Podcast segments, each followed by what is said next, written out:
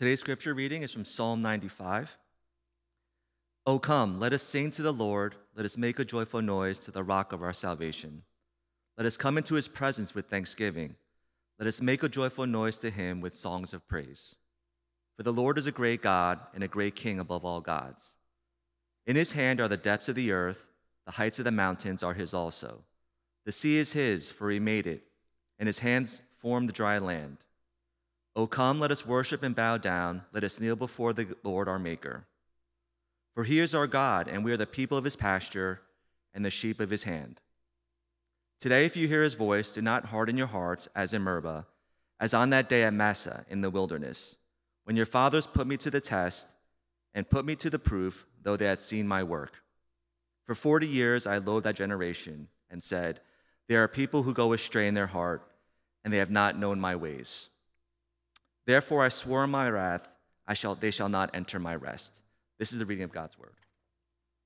Thank you for reading the passage. Let me, let me pray for us. Let's pray. Father, we thank you for just your continued love and faithfulness. We thank you that we have the privilege as your church to come together to worship you, to, to sing songs of praise, and to give glory to you. And Father, we pray um, that today, that as we delve into your word, as we think about what you have to say to us, we pray that you would convict us with your word, that you would encourage us with your word, you will bless us with your word, and move in our hearts. And we pray that we will respond truly with faith and with worship, with glorious worship unto you, for you truly deserve all of our praise. We thank you. And in Jesus' precious name we pray. Amen. Good to see you all here again today, and I uh, hope you're having a blessed Sunday thus far. Thank you, Dan, for reading the passage for us. And uh, Psalm 95 is, you know, it's a fairly well-known passage, and it's, it's a passage that talks about worship. That's obviously today's topic. And we're going to talk about worship today. And obviously, worship is such an important topic because what are we created to do? We are created to worship to worship God. You know, I think about the Shorter Catechism, the Westminster Shorter Catechism, and the first question is, What is the chief end of man? And the answer is to glorify God and to enjoy Him forever. I remember memorizing that when I was much younger, and you know, it's it's important for us to remember that that our chief end, our chief purpose is to glorify God, to enjoy Him, to worship Him. And all of us obviously are created to be worshipers. And I'm sure you've probably heard this many times, but all of us, we are worshipers. So either we're going to be worshiping God or we're going to be worshiping something or someone else, but we will be worshiping. So today I want to think a little bit more about, you know, worship. Obviously, more specifically, worship of God, uh, our God. You know, and uh, really three points today. Uh, it's pretty straightforward. Also, I think it's pretty, pretty logical. But it's what is worship, why do we worship, and how do we worship, right? So what, why, how? What, what is worship? How do we work? Uh, why do we worship? And how, how, how can we? How should we? How do we worship? So starting with the what is worship, I want to actually look at the chapter right after uh, the chapter that we just read, 95. 96, I actually like uh, the way the psalmist writes here. In verse 7 and 8, uh, he writes, Ascribe to the Lord glory and strength. Ascribe to the Lord the glory to his name. I like the way he puts it. Ascribe to the Lord glory and strength. Ascribe to the Lord the glory to his name. And, and really, what is the psalmist saying? He's saying, Ascribe to the Lord the glory and the strength due to his name. What does that mean? It's saying, God, you are who you are. And who you are is deserving of glory and praise. And I'm here to give it to you, right? So, God, you are who you are. God is God. And you, who you are, you deserve praise. You deserve worship. And I'm here to give it to you. Another way of putting that would be like this Worship of God is seeing. It is seeing and being affected by what God is worth and response giving him all that he is worth, right? So worship is seeing and being affected by what God is worth, and in response, giving him all that he is worth. A worship responds with all that we are to all that God is. Right? It's offering our whole selves, our minds, emotions, our will in obedient service, motivated by the beauty of who God is. Right? It's just seeing how amazing, how wonderful, how awesome, how beautiful our God is, right? What He is worth, how amazing He is. And how do I respond to that? I respond to that beauty, to that worth, to that just amazingness of who God is by giving Him all that He is worth. And I think this is something that we do, you know, even outside of God, we tend to do this kind of worship, right? When something is glorious to us, when something is worthy to us, when something is good to us, it affects us and we res- respond to it. I uh, heard an example a pastor gave. Uh, I don't know if it's a true story or not, but the way he said it was he was talking about a woman who had a piece, a piece of jewelry that had been passed on to her by her mother. And she didn't think it was worth much, so she treated it as such. You know, didn't sometimes know where it was, didn't take good care of it. One day she decides to have this piece of jewelry appraised.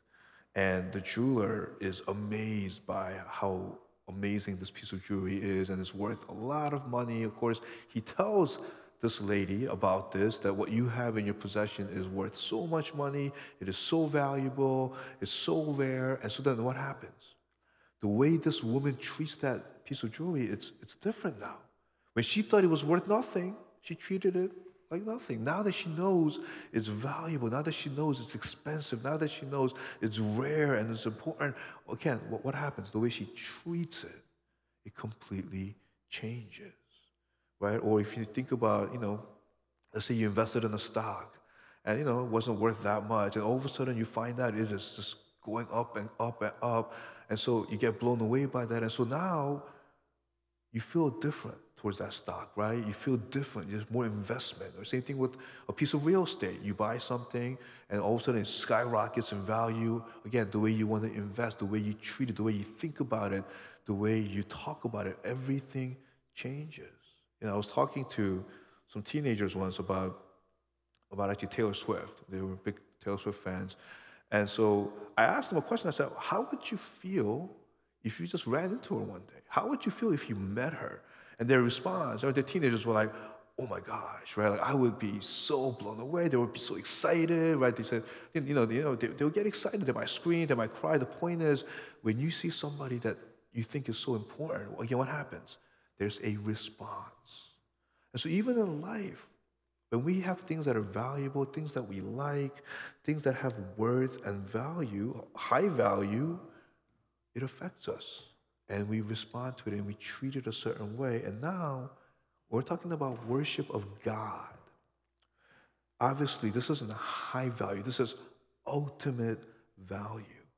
And we're saying worship of God is seeing His beauty, seeing His worth, and being affected by how beautiful, how worthy, how amazing He is. And then in response, giving Him all that He is worth.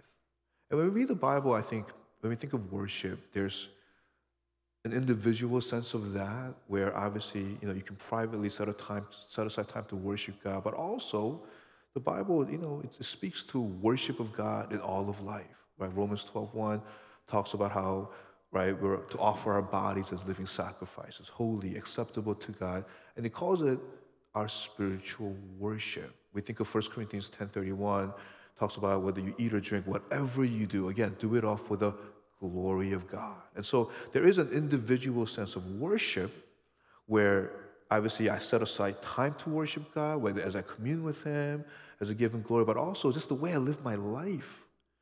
It is worship.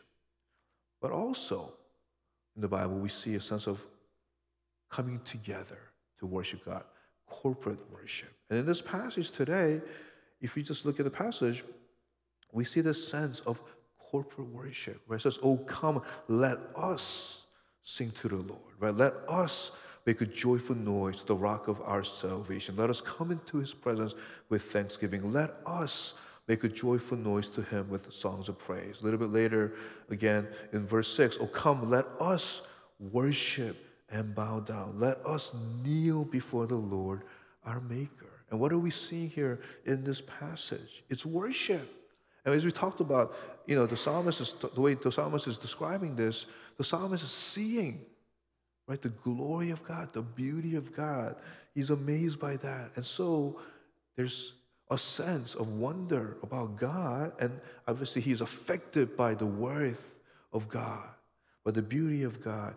And now there's a response, and the response is worship, except this worship isn't an individual, solitary thing, it is a communal thing, it's corporate. Oh, come.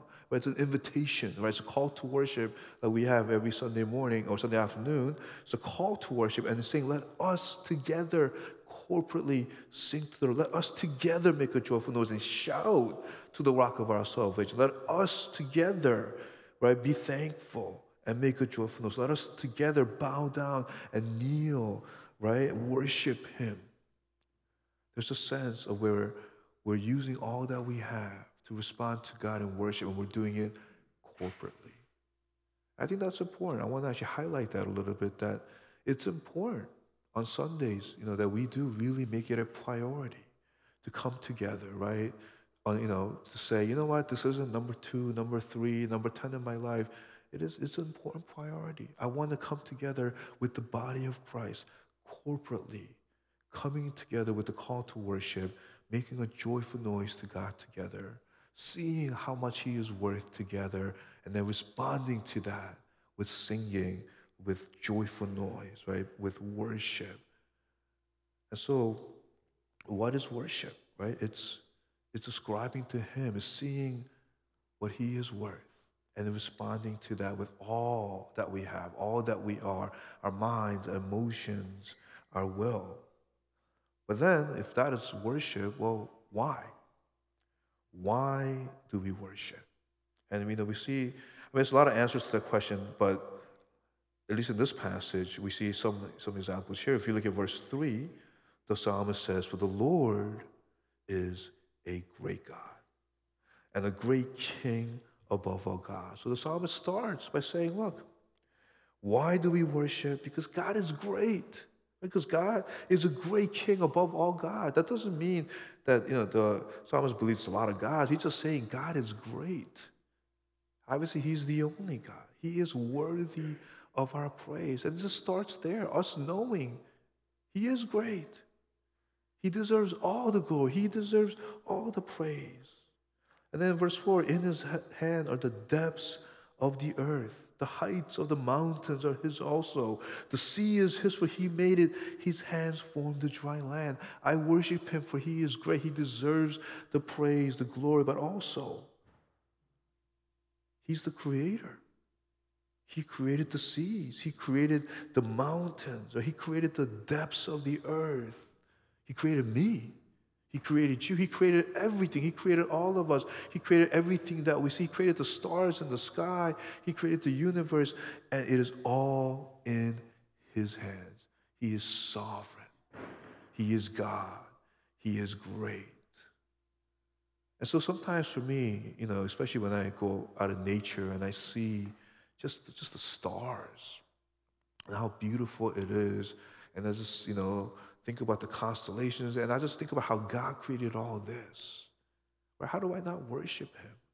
I remember going to, you know, Niagara Falls, you know, when I was, you know, when I was a child and even seeing how just glorious that was and just worship. You know, when you see just how beautiful nature is. But then when you even see, study the human body a little bit and see how intricate our bodies are, you just can't help but to sing praises to Him because He is great and He is our creator. He is our sovereign God who is in control. But then He gives another reason, verse 6. He says, Oh, come, let us worship and bow down. Let us kneel before the Lord our Maker. And then he says, For he is our God, and we are the people of his pasture and the sheep of his hand. And when you read that, you realize not only is our God great, not only is He the creator that created everything, not only is He all powerful God, sovereign God with everything in His hands, but He's our God.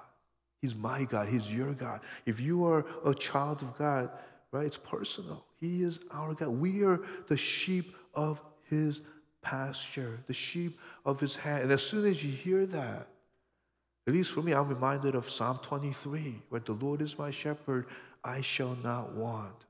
I will lack nothing in my life, for God is with me. The second I hear that, I think about how He feeds me, how He feeds His people. I think about how He guides, He leads His people. I think about how He protects His people, how He will always be with His sheep for all eternity. We're in His hands, He cares for us. Th- and then I can't help but to think of John chapter 10, where Jesus says, I am the good shepherd. And the good shepherd, he knows his sheep, where the sheep know his voice. We are in his care. But also, then I can't help but to remember how the good shepherd lays down his life for his sheep. But Jesus talks about that. He says, No one takes it from me, but the good shepherd willingly lays down his life for his sheep, for us. Because he knows we, we are sheep that have gone astray. We are sinners. We are disobedient. Our future without Christ is condemnation, is death, is hell. There is no hope for us. And yet, the Good Shepherd, He lays down His life for His sheep. He is our Redeemer, He is our Savior. He is the rock of our salvation.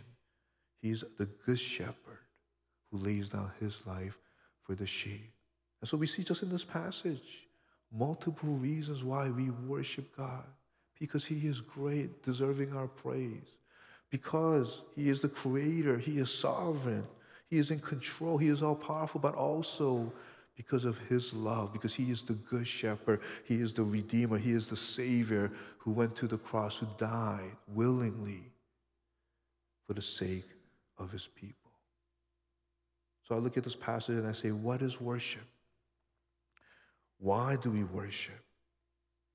But then, lastly, how?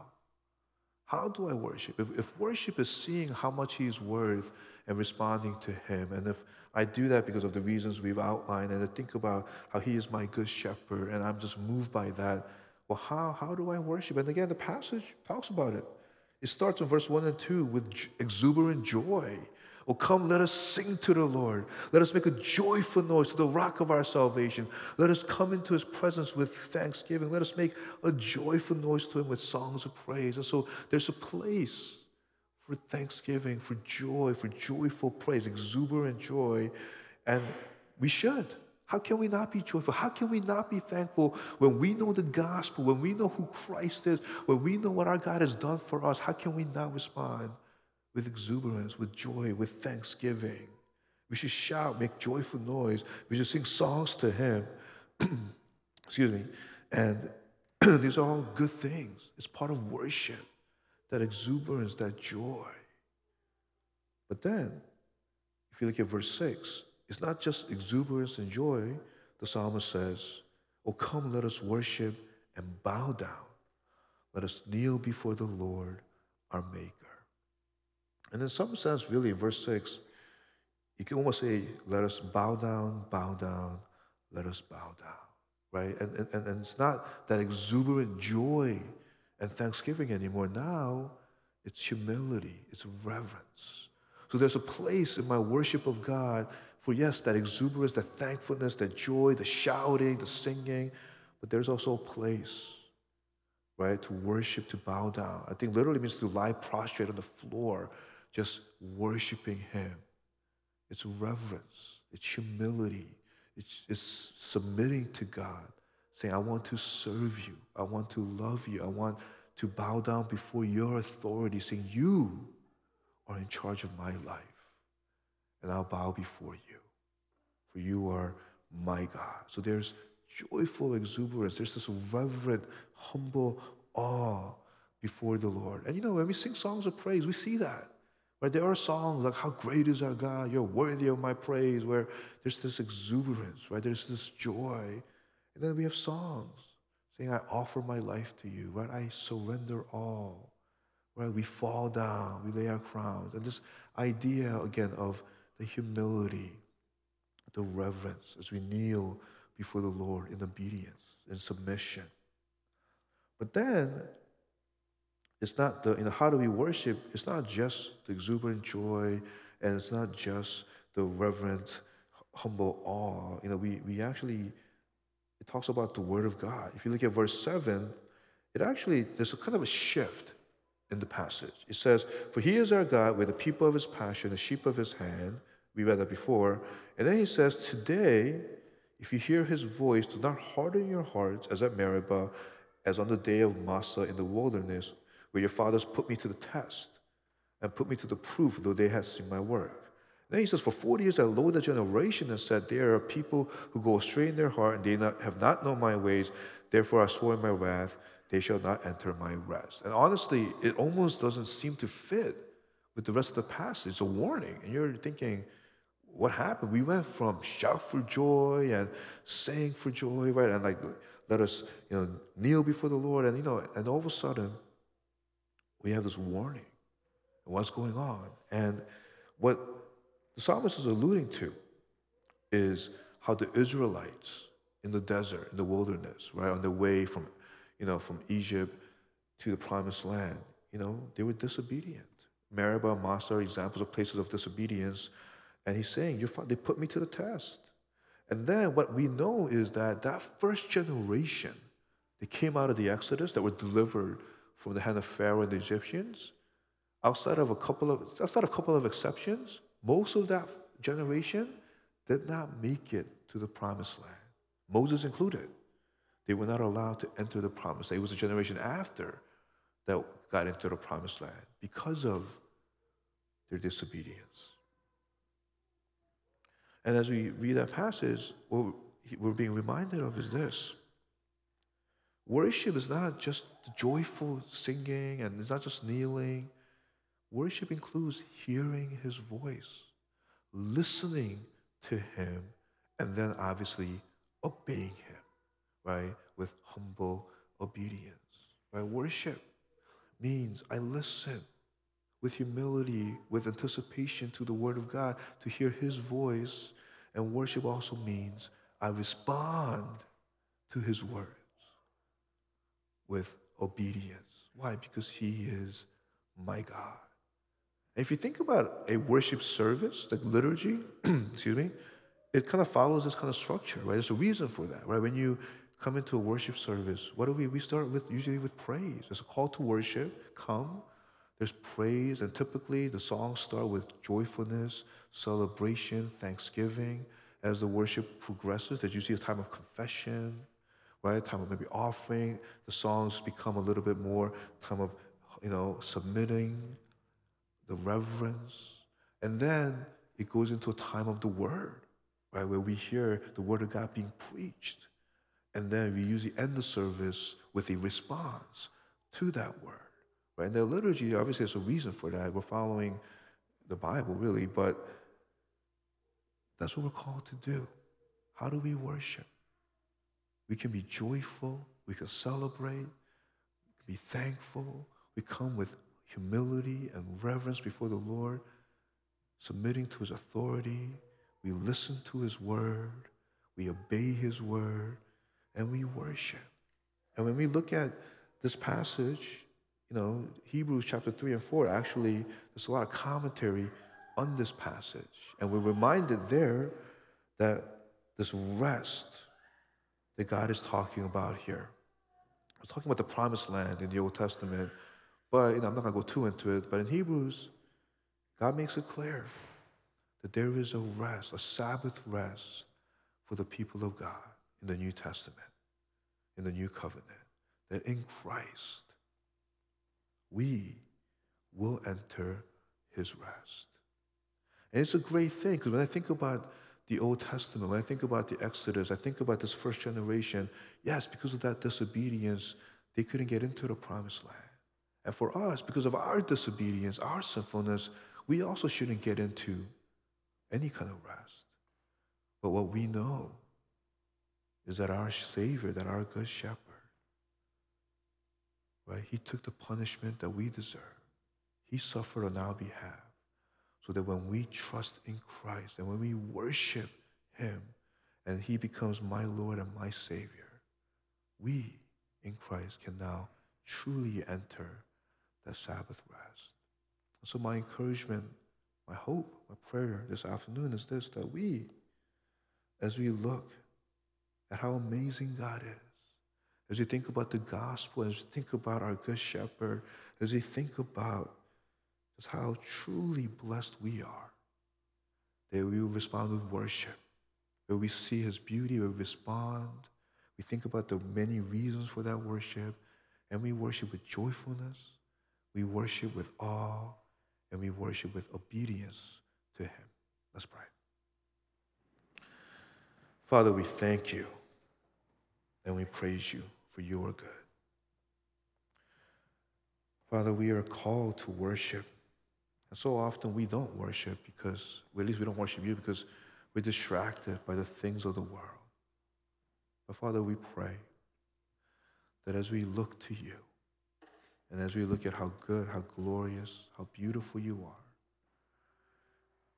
that we would just be in awe of you and we would truly worship you with all that we are and all that we have. We thank you and we praise you. In Jesus' name we pray.